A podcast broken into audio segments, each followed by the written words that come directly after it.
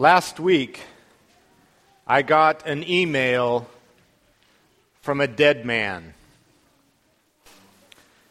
Jim had been a long-time parishioner who, after some very serious health issues, had gone to live with his brother in Arizona. And word came late last year that Jim had died. Then last week, I heard that perhaps he had not died. And apparently, a couple months ago, some people went to a service for him in West Marin only to find a photograph of someone else with the same name. So I emailed Jim, Are you alive? And I got a classic reply Reports of my death have been greatly exaggerated, he wrote. Which is really another way of saying, Why are you looking for the living among the dead? It turns out that Jim's brother in Arizona had died, which is where the rumor started. But Jim is living with his girlfriend in Boston.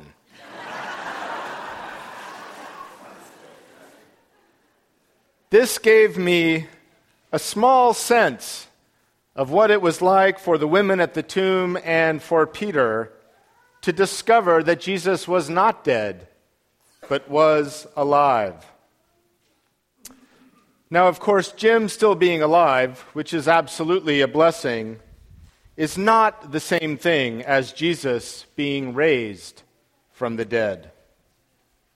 The resurrection is not only about Jesus coming back to life, the resurrection is about our lives. It is about the transforming power of God's love. The death and resurrection of Jesus Christ transforms life from a measure of lifespan into a healing encounter with love.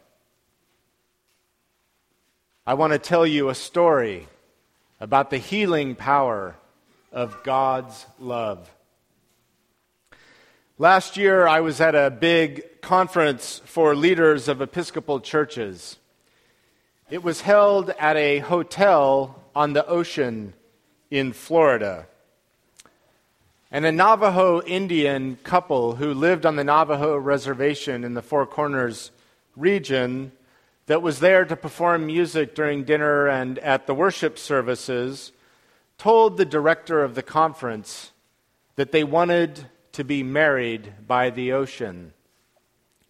Coming from the reservation, they had never seen the ocean before and wanted to be married there.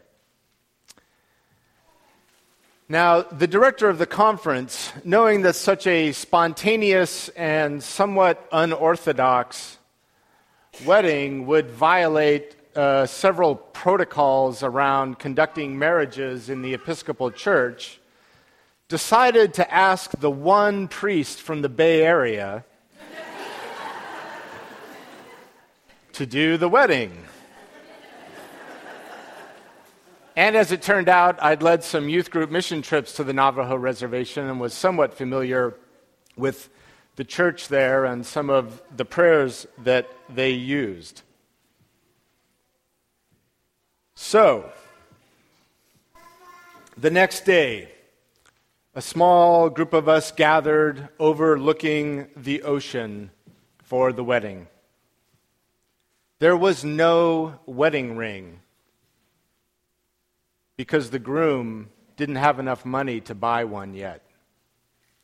He literally had to pay a dowry of several goats to the bride's father first, and then he could start to save money for the wedding ring. The bridesmaids and witnesses for the wedding were two women from the Thistle Farms booth at the conference. Thistle Farms is a program in Nashville, Tennessee, that gets women off of the streets and into secure housing and work making skincare products, including healing oils, that Thistle Farms sells to support the program and support the women in the program. The motto of Thistle Farms is Love Heals.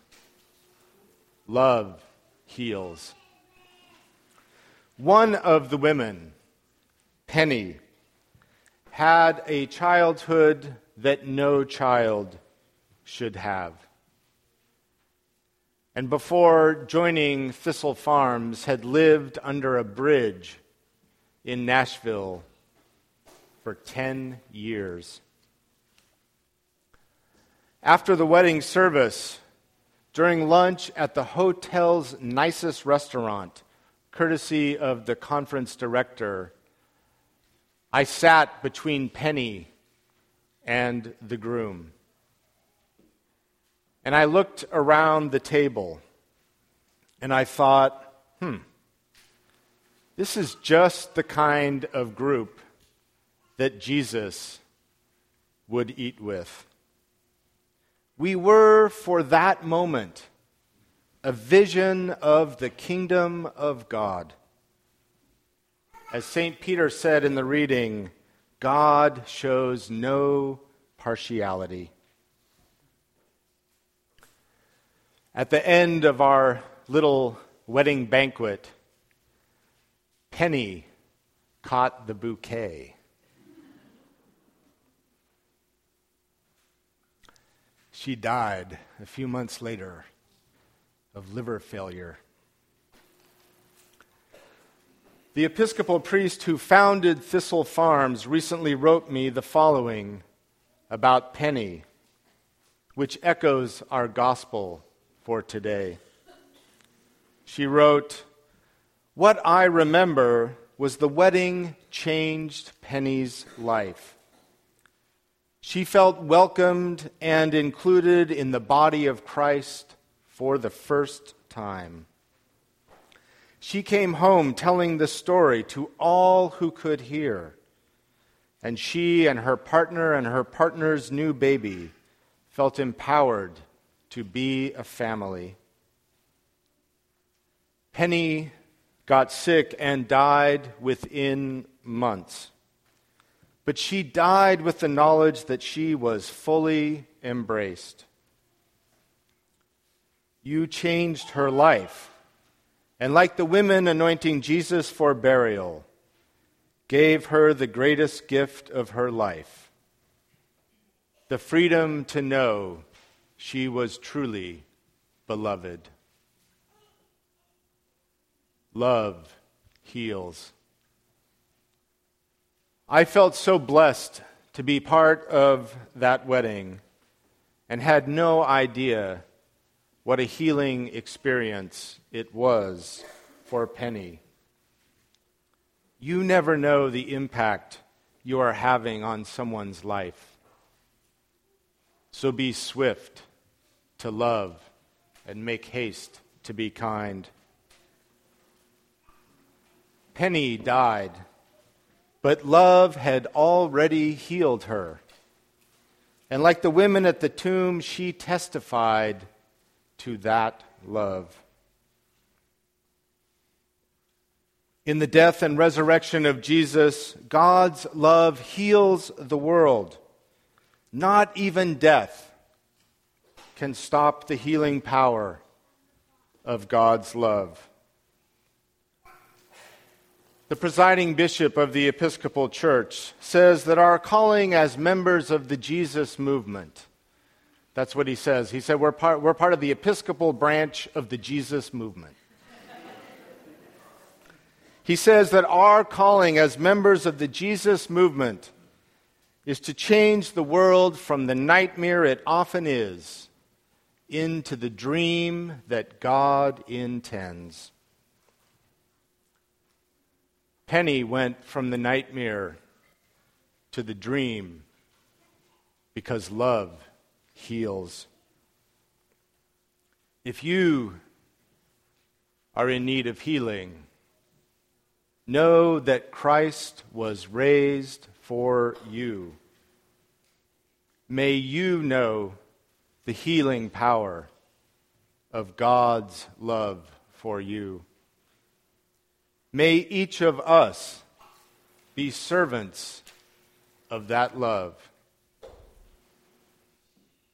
And like the women at the tomb, like Penny, may we go forth to testify that love heals.